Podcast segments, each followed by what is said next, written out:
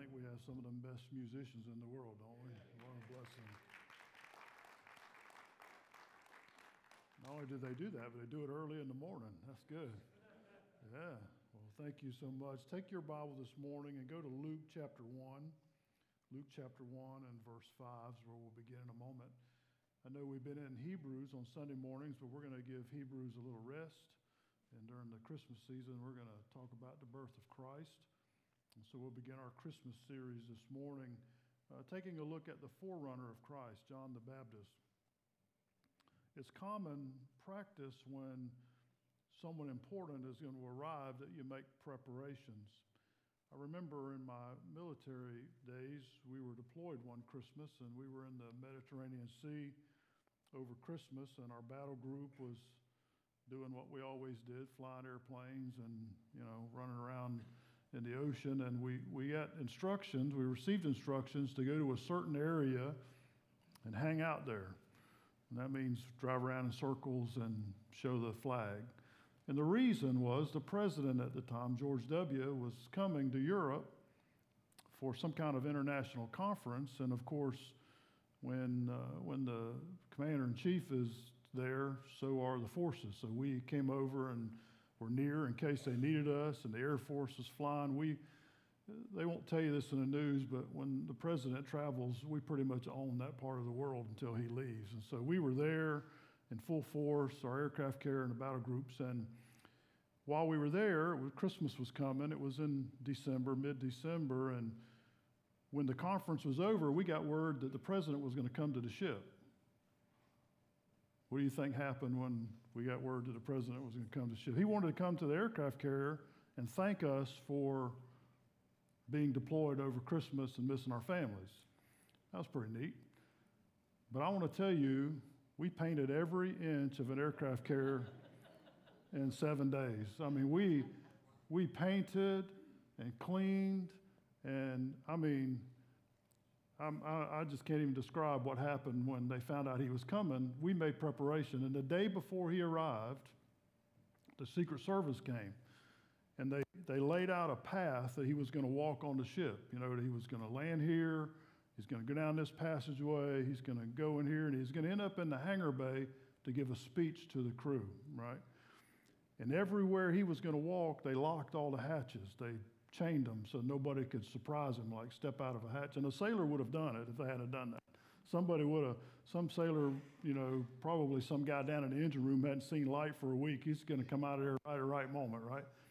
So he ended up in the hangar bay, and not only did we paint the ship and secure his path, but they took two F-14s, which were the planes then, and they painted his name on them. You know, the pilots get their names. They painted his name on it and parked them by the podium so he'd give a speech.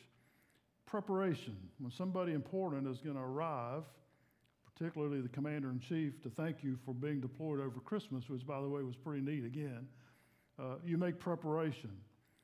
Well, in the Bible, we find that there was a person who was going to come, and his name's Jesus. Nobody greater than him. Nobody. And so God the Father prepared a messenger, a forerunner, somebody to come and tell everybody he's coming, somebody to come and prepare the hearts of the people, particularly in Israel, someone to come and preach and prepare the people. In fact, 400 years before this passage, before the announcement that will be in this passage, Malachi had said that a forerunner would come. Listen to this, Malachi 3:1. God said, "Behold, I send my messenger, and he will prepare the way before me." A messenger would come, and that messenger would be John the Baptist. John the Baptist has been called the last of the Old Testament prophets. That's an appropriate title for him. He came preaching, preparing the way for the Messiah, telling the people to repent of their sin.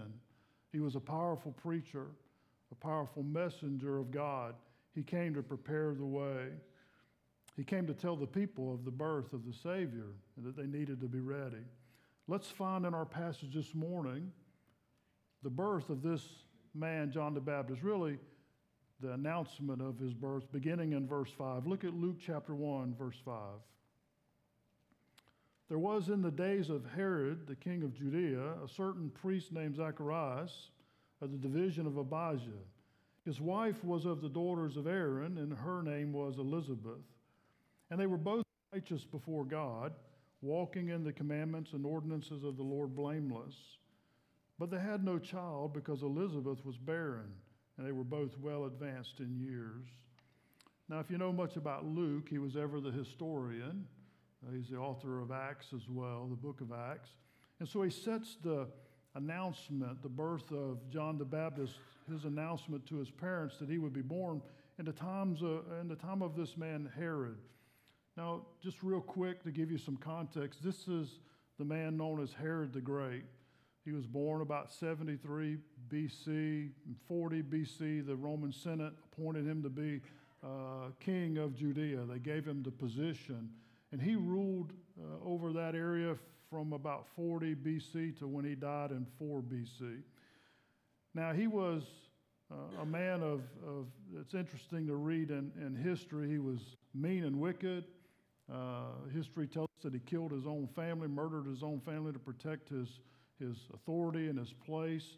And yet he tried to appease the Hebrews, the Jews, and he took the old simple temple that had been built when the restoration of the land happened, and he began to multiply it and build it bigger, and we call it Herod's Temple, and it was a magnificent thing. And so it's under this man's rule, if you will, that the announcement comes that John the Baptist will be born. It was in this time that God had brought everything together to prepare for the birth of his son, and the only thing left was for the messenger to come. Now, we're told about John's parents here. And these details, even though they seem like just details, are very important. Think first of all about Zacharias' father. His father's name was Zacharias. He was a descendant of Aaron, which means he was a priest. Everybody who was born in the line of Aaron was a priest. Now think about that for a moment. You say, well, Pastor, we know that. We're church people. I know you know that, but think about what it means. By the time of this writing, there were tens of thousands of men who had been born after the line of Aaron. I mean, there were tens of thousands of priests, and they couldn't all serve at the same time. In fact, way back in David was an organizer as well. David divided the priests into 24 courses, if you will, 24 divisions. And he was born, Zacharias was born, and he was assigned to the course of Abijah. And what that means is those priests who were assigned to those courses really only got to serve 2 times a year. When their course came around every 24 weeks, then they went to the temple for a week period, and they would serve and give the offerings, and then they were off, and the next course came on. The only time all the priests served all together when they needed a lot of them was the Passover, Pentecost, or the Feast of Tabernacles. All the priests would come because so many offerings were being given morning and evening. They were perpetual. And so they would need all the men to serve. So that's the scenario. This man, Zacharias, is a priest. He gets to serve 2 times a year. And even when he served, they would cast lots or determine by lot who got to burn incense and who got to do what. So he may have served his entire career as a priest and not get to do much other than do some offerings. And so that's the scenario. That's the situation. Now, a priest was required to marry a Hebrew woman. They weren't allowed to marry anybody but a Hebrew woman. They had to have a Hebrew wife, but not only was Elizabeth, his wife, a Hebrew, but she too was born in the line of Aaron. And so we have this couple, if you will, this perfect couple in Jewish society. He's the priest. She's born in the line of Aaron. He serves in his course, and they're walking with God. Now we're told about their character, which is the part I want to hone in on. He tells us 2 things about this couple. 1, they were righteous, and 2, they were obedient. Look at verse 6 again. And they were both righteous before God, walking in all the commandments and ordinances of the Lord, blameless. What does it mean when the Bible says someone in the Old Testament was righteous? Well, what it means is they were saved. It means God had forgiven their sin, and God had given them his righteousness, because you understand, none of us can be righteous unless God gives it to us. None of us can be righteous before God unless God places his righteousness on us. And you say, well, how did these Old Testament saints, Jesus hadn't come yet, the messenger, they're going to be the parents of the messenger of Christ, John the Baptist. Jesus hadn't come yet. He hadn't died on the cross. He hadn't resurrected. He hadn't ascended back to heaven. How could they be considered righteousness? Listen very carefully. The same way we are. By faith. The same way. Listen, salvation has always been by faith. Salvation has always been by faith. You say, well, what's the pattern in the Old Testament? I knew you would ask. Abraham. Listen to this. Genesis 15, 5 and 6. Then he, God, brought him, Abraham, outside and said, look now toward the heaven and count the stars if you're able to number them. And God said to him, so shall your descendants be. God took Abraham outside and said, look at the stars. Can you count them? Because that's what your descendants are going to be like the sand of the seashore and like the stars of the sky. Listen to Abraham's response. And he, Abraham, believed in the Lord, and God counted it to him for righteousness. That's exactly what happened to Zacharias and Elizabeth. You say, well, what did they believe? Whatever God said. Amen. That's it, isn't it? You say, what did they believe? Whatever God said. Did Zacharias and Elizabeth have the revelation we have today? Not close. No, not even close. I mean, we have the complete canon of Scripture. We have the finished Word of God to all humanity. Zacharias and Elizabeth had the Old Testament. But you know why they were saved? Because whatever God said, they believed them. Amen. They believed the Messiah was coming. They believed the Savior was coming. They believed that the one God promised was coming. And they were looking for him. They were looking for him. They weren't the only ones. There were other godly saints in Israel who were looking for the promised Messiah. Isn't it interesting? I just throw this in. Isn't it interesting that in the Old Testament, God told us exactly where Jesus would be born? I mean, to the spot. And the religious leaders didn't have a clue. I mean, the wise men from the east come and say, hey, we're looking for the one who's born King of the Jews. Why are a bunch of Gentile people looking for Jesus when his own people aren't even looking for him? These two were looking for him. And God said they were righteous because they believed God. The same is true today, beloved. If you're watching online or you're here this morning, the only way to be righteous before God is to believe him. And here's how it works today. We believe God when he says we're sinners. Do you believe that? Do you believe you're a sinner? What that means is you've disobeyed God. You've transgressed his law. You are a sinner by nature. We all are. And if you believe that, then believe this. Jesus Christ came here and paid for your sin on the cross. He died on the cross to pay for the sin of the world. He died. He rose again the third day and he ascended back to heaven. And he sits today at the right hand of the Father to make intercession for all who call on his name. Amen. Now, if you believe that, if you say, Pastor, I believe that, then respond to it. Then ask God to forgive your sin and save your soul. And God will put his righteousness on you. He'll forgive your sin. He'll take it all away, past, present, future. He'll never bring it up again. That's the part I really like. He'll put his righteousness on you, and he'll welcome you into heaven when you die. Now listen, you say, boy, that sounds so simple. That's the only way we could get it. That's the only way we could get it. If you need Jesus, you need to be saved exactly like they were saved, by faith. Now, it says not only were they saved, but it says that they were obedient. They walked in obedience to God's word. Now, I want you to understand two things about that. Three things. Number one, when it says walk, it means lifestyle. It means the habit of our lives. It doesn't mean, listen, it doesn't mean that they were perfect. Doesn't mean they never sinned. Now, we can all give testimony this morning, all of us who are saved, that we struggle with sin every day, don't we? I said a week or two ago, I don't put a sticker on the back of my car that says, follow me to church, because I drive on Blanding. I'm just confessing, all right? I'm just confessing. I've not reached that level of sanctification yet. But listen, the habit of our life should be one of obedience, should it not? In other words, as we are surrendered to the Holy Spirit and God draws us more and more into the likeness of Christ, so as he said here, they're not perfect in their lifestyle because they're still here in the flesh. However, the habit, their walk, was one of obedience to God. Now, why did they obey God? Their obedience didn't save them or make them more saved than they were. They wanted to obey God because they wanted to. because they desired to. I've told you this story before. I met a man one time right over here at Home Depot, and we were talking, and he said, "What do you do?" I said, "I'm a Baptist preacher." And the conversation gets weird right after that because he don't know what to say. People really don't know what to say. So I started talking to him about Jesus, and he said, "You're a Baptist." I said, "Yeah." He said, "Is it true that y'all go to church on Sunday night and Wednesday night?"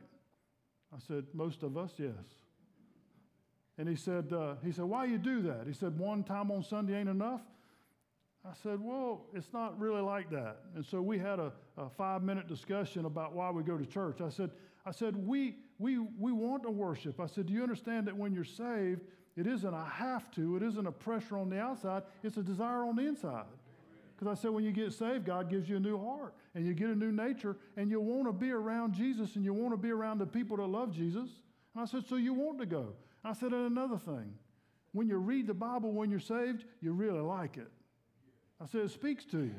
I said, so why wouldn't you want to go to church and listen to preaching? I said, now, you know, God's word speaks for itself. I said, just go listen. Last Sunday, Sherry and I were in California, you know that, with our kids, and went to John MacArthur's church. Yeah. That joker, he's 83 and still burning it down. I mean, he's still, 83 and still just teaching away. But listen, that's just the point. They didn't obey God because of the law. Yes, they were under the law. And yes, their life was under the law. But you know why they obeyed God? Because they loved him. And they wanted to do what he said, and they wanted to please him. So they weren't saved because of some outward performance. They were saved because they were new on the inside. Their righteousness came from God, and their lifestyle demonstrated that.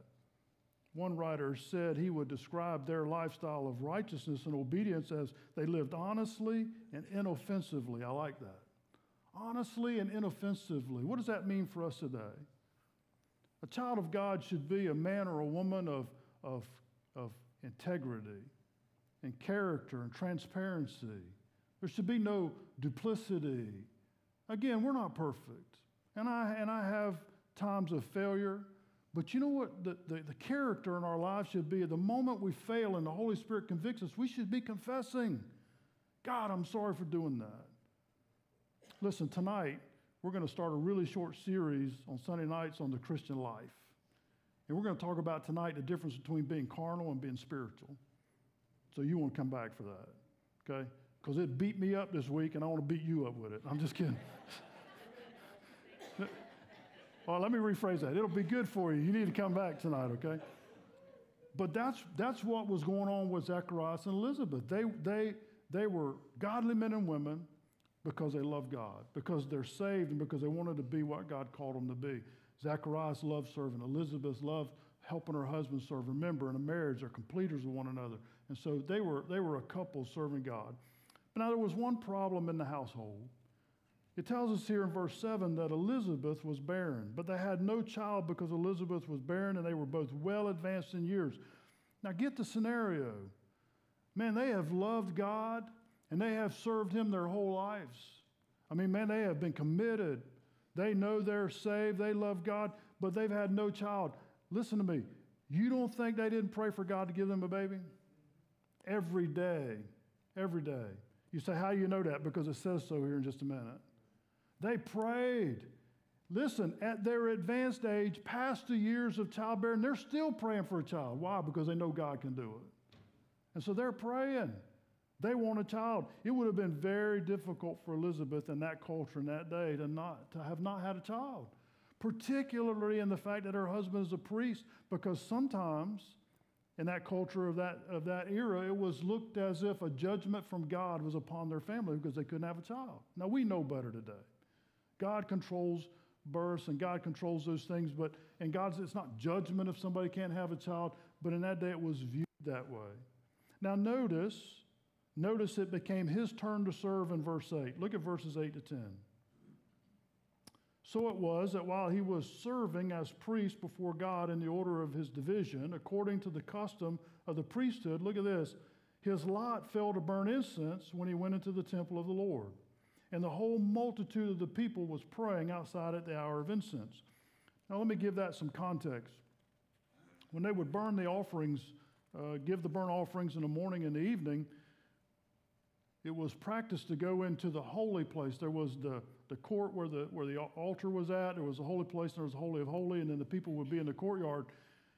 A priest would go into the holy place where there was the incense, the altar where they would burn incense. And what it represented was, as the offerings were offered up to God, they would burn incense to give it a sweet smell. So the idea was they offered the offering to God with a sweet smell. A man could serve his entire life as a priest and never get to burn incense if he wasn't chosen, because there are thousands of them. So the fact that he was chosen to go in and burn incense is all God aligning everything to talk to him, to send a messenger. So Zacharias is chosen to go in and burn the incense as the offerings go up, and the people are outside praying as they gather around for the offerings and the incense, and he goes in there. And look at what happens. Look at verse 11. And an angel of the Lord appeared to him, standing on the right side of the altar of incense. And when Zacharias saw him, he was troubled, and fear fell upon him. I always love that when I read that in the Bible.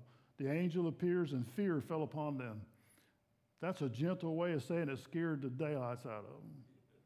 I mean, think about the reality of that. God hadn't openly spoken to Israel in 400 years. Not as recorded in the Bible anyway. Since Malachi till then, 400 years, no open word from God, just silence. Zacharias, this one guy, he's in there burning incense, and Gabriel shows up. I bet it scared him.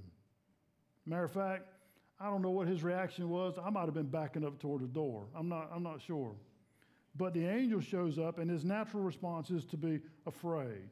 Look at verse 13. But the angel said to him, "Do not be afraid, Zacharias, for your prayer is heard, and your wife Elizabeth will bear you a son, and you shall call his name John. And you will have joy and gladness, and many will rejoice at his birth. For he will be great in the sight of the Lord, and shall drink neither wine nor strong drink. He will also be filled with the Holy Spirit, even from his mother's womb. And he will turn many of the children of Israel to the Lord their God. He will also go before him in the spirit and power of Elijah, to turn the hearts of the fathers to the children, and the disobedient to the wisdom of the just, to make ready a people prepared for the Lord." What a message. Gabriel was busy about this time of history. He was showing up talking to a lot of people. But the first one he showed up to was Zacharias. Now I want to show you some things quickly. Time doesn't permit a detailed analysis of all that, because I want to show you some other stuff real quick this morning. But let's consider three things that it said here. Number one, Gabriel shows up, and the first thing he says to Zacharias is, "Don't be afraid, because I know you're afraid." And number two, he says, "Your prayer is heard." Just think about that for a minute. How often have you prayed for a long time about something? Maybe you're still praying about something that you've been praying for your whole life. There are people I have prayed for their salvation. Best I know, they're not saved yet, and I still pray for them. And I have prayed for them for years. Now, it's human nature that if you prayed for something for a long time, to go, "Well, maybe I need to move on to another thing, because that one ain't working." That's human nature.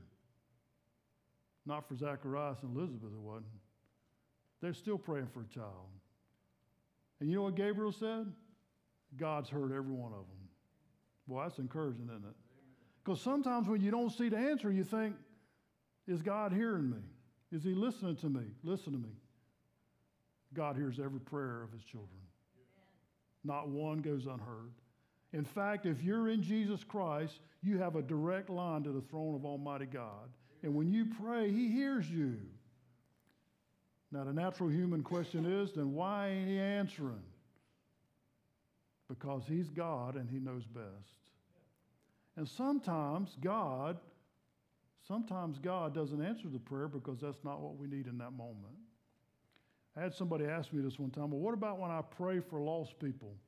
Sometimes I don't think God answers that prayer." Well, you need to consider a couple of things very quickly. Number one, God won't override a human will of rebellion. God won't make a person get saved, okay? But number two, if you pray for them, and here's what I pray sometimes, God, make them miserable. You say, that's not nice, I know, but it might lead to them getting saved. Because, see, God can bring circumstances into their life to box them in, to draw them, to work on them, and that's what I pray for. And so my point is this, when you pray, and it doesn't seem like there's an answer from heaven or that your prayers are getting any higher than the ceiling, I want you to know in Jesus Christ, God hears all of them. And God knows the desires of your heart. But you know what our part is? We have to trust God. We have to say, God, I don't know how you're working in this matter, but I trust you. Whatever the answer is going to be, and keep asking them. Be persistent. Don't give up in your prayers, what I'm saying. Zacharias and Elizabeth, they prayed. They were continuing to pray in their advanced age for a child. And Gabriel said, hey, God hears you. God cares about you.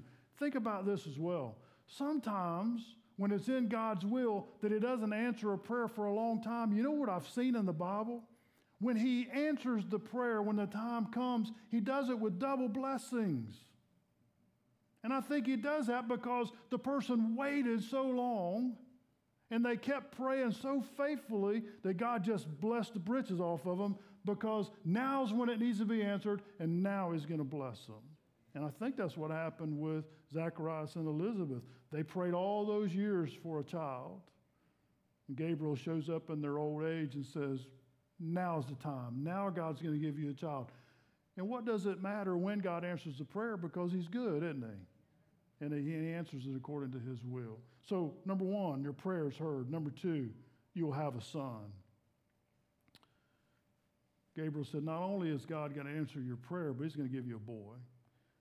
Now, in that culture, that carries probably more weight than we think today, because that's how the family was passed down, the lineage, the name of the family. And so Gabriel said, God's going to be John. They didn't have to argue about the name, did they? Because God said his name's going to be John. Now, I'm going to say something right here for you watching online or here, and I'm going to say it with all kindness, but you need to listen. In our culture today that has lost its mind about many things, I want you to understand this. When God created John the Baptist in the womb, he made him a male. He said, you're going to have a boy, and his name's going to be John. When God creates babies at the moment of conception, when they become a human soul, in the moment that they're conceived, God determines who they are. God determines if they're a boy or a girl. God determines that. In Psalm 139, David, the psalmist, said, God, you knew my parts before they were formed. You knew me, and you put me together. And here's why I'm saying this. Now, again, I say this with all kindness, but it's true, and you need to listen. When you were born, God created you to be what you are, and God doesn't make mistakes.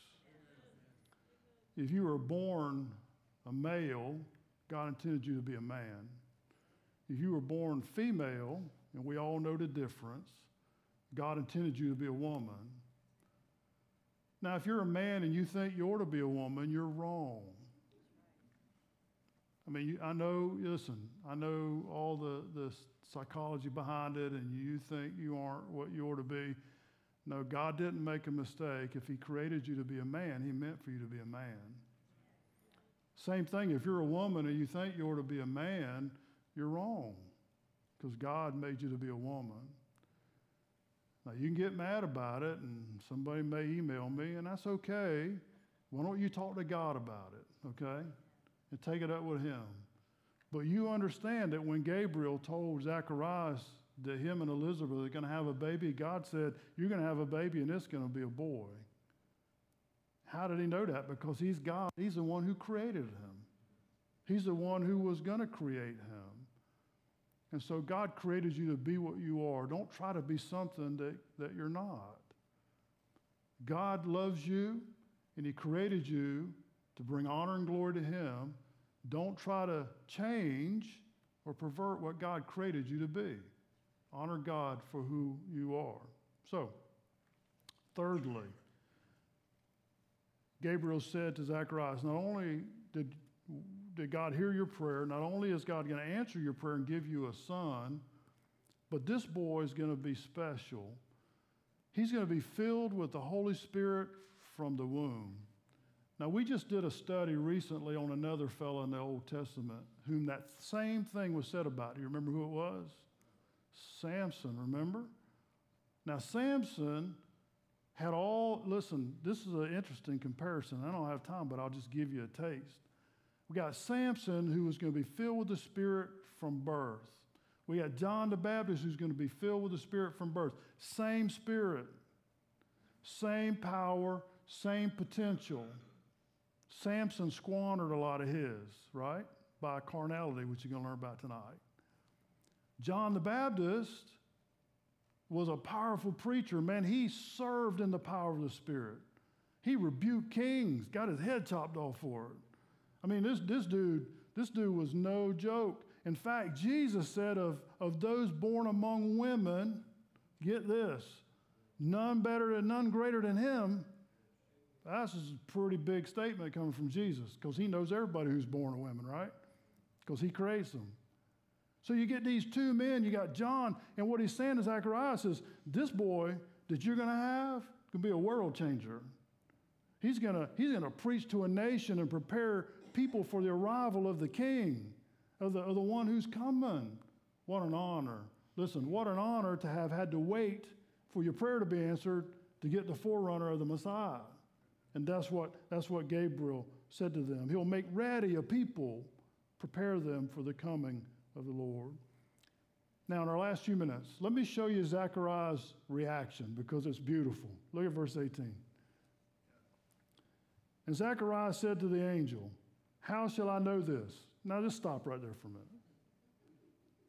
Here's a man full of faith, prayed without ceasing to have a child. The angel shows up and says, God heard you, you're going to have a child. And what's his response? Really? Really? How am I going to know? A little lack of faith, okay? A little weakness in the moment. Notice what he says. How shall I know this? For I am an old man, and my wife is well advanced in years. Took his eyes off of God, didn't he? Now he's looking at his problems. Look, verse 19. And the angel answered and said to him, I am Gabriel, who stands in the presence of God, and was sent to speak to you and bring you these glad tidings. You want me to paraphrase that for you? Gabriel looked at Zacharias and said, do you know who I am? Now, my name's Gabriel, and I stand in the very presence of God, and you're asking me how this is going to be? Verse 20, but behold, you will be mute and not able to speak until the day these things take place, because you did not believe my words, which will be fulfilled in their own time. Verse 21.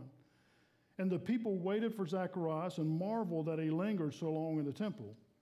Verse 22, but when he came out, he could not speak to them, and they perceived that he had seen a vision in the temple, for he beckoned to them and remained speechless. So it was, as soon as the days of his service were completed, that he departed to his own house. And after these days, his wife Elizabeth conceived, and she hid herself 5 months, saying, thus the Lord has dealt with me in the days when he looked on me and take away my reproach among the people. What a great passage.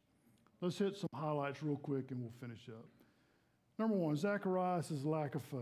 It almost seems incredible that this godly man would pray and they're burning incense. Gabriel shows up and says, you're going to have a baby. God's heard your prayer.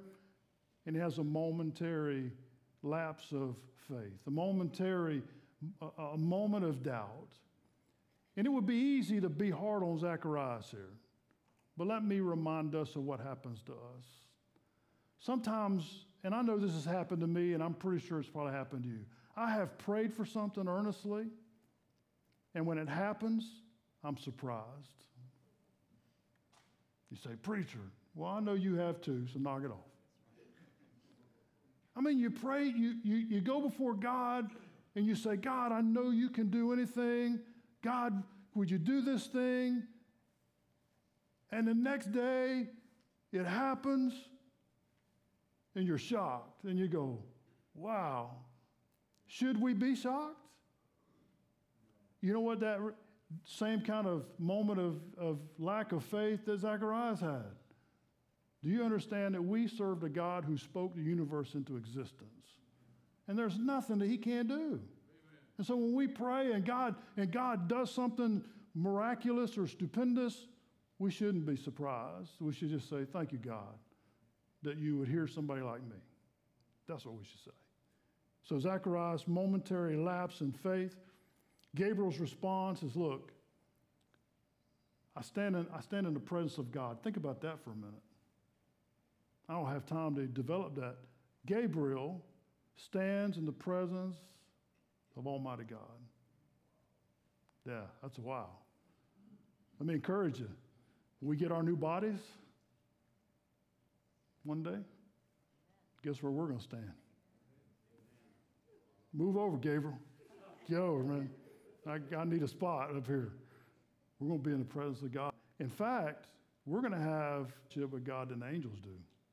Because we're in a family, and we're heirs and joint heirs with Jesus Christ. So pretty incredible stuff, isn't it? Elizabeth becomes pregnant. Boy, can you imagine the celebrating and the birth announcement going on there? She hid herself for 5 months now. I think it must have been incredible at that age, and for God to answer the prayer, a lot of emotions. She hid herself before the announcement, and you know later, Mary, guess who's going to come visit? Mary, who's going to be pregnant with Jesus, and when Mary shows up, John's already ahead of where Jesus is in the growth, and John leaps in the womb because the one whom he's going to testify of is there. So we see a beautiful picture.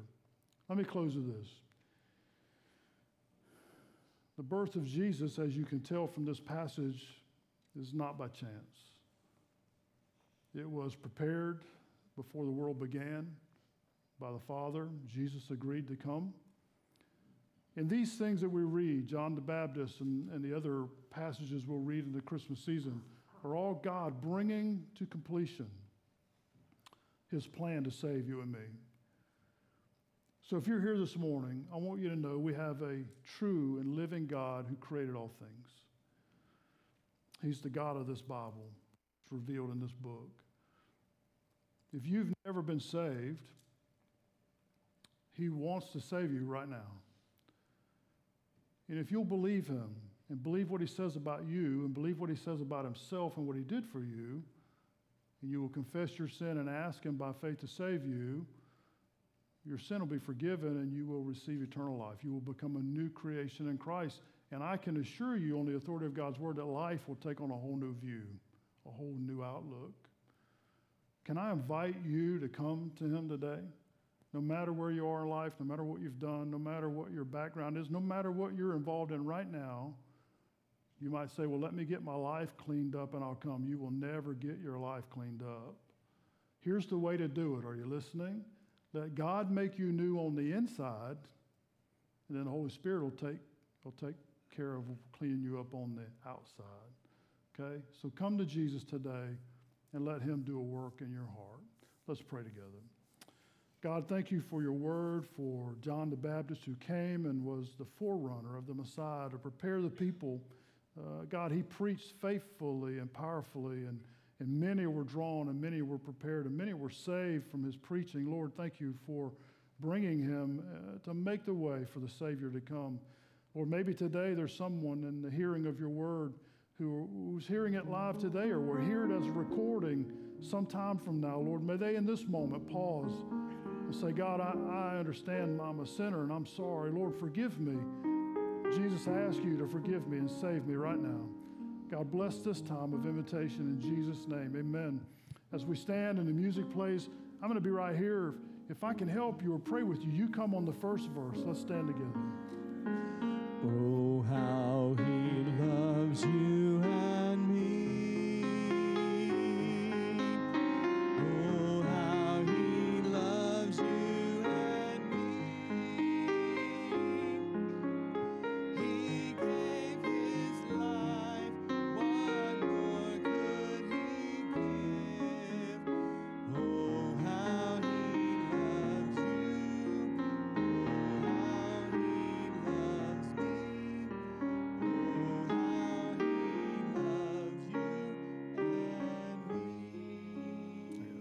Thank you for being here today. Again, let me invite you back tonight. We have a one at 5 o'clock, 6 o'clock. We're going to do Bible study in here. First Corinthians 3, you will enjoy it if you come back tonight. I won't beat you up, I promise. We'll let God's Word do that, all right? So you come back, be with us tonight. If you need to talk to somebody after church, find one of us before you leave, especially if you think you need to be saved. Don't leave here without talking to somebody, okay? Anything else? Let's pray. God, thank you for this morning. God, for how good it is to be together around your Word. May you multiply it in our hearts, Lord. In Jesus' name we pray. Amen.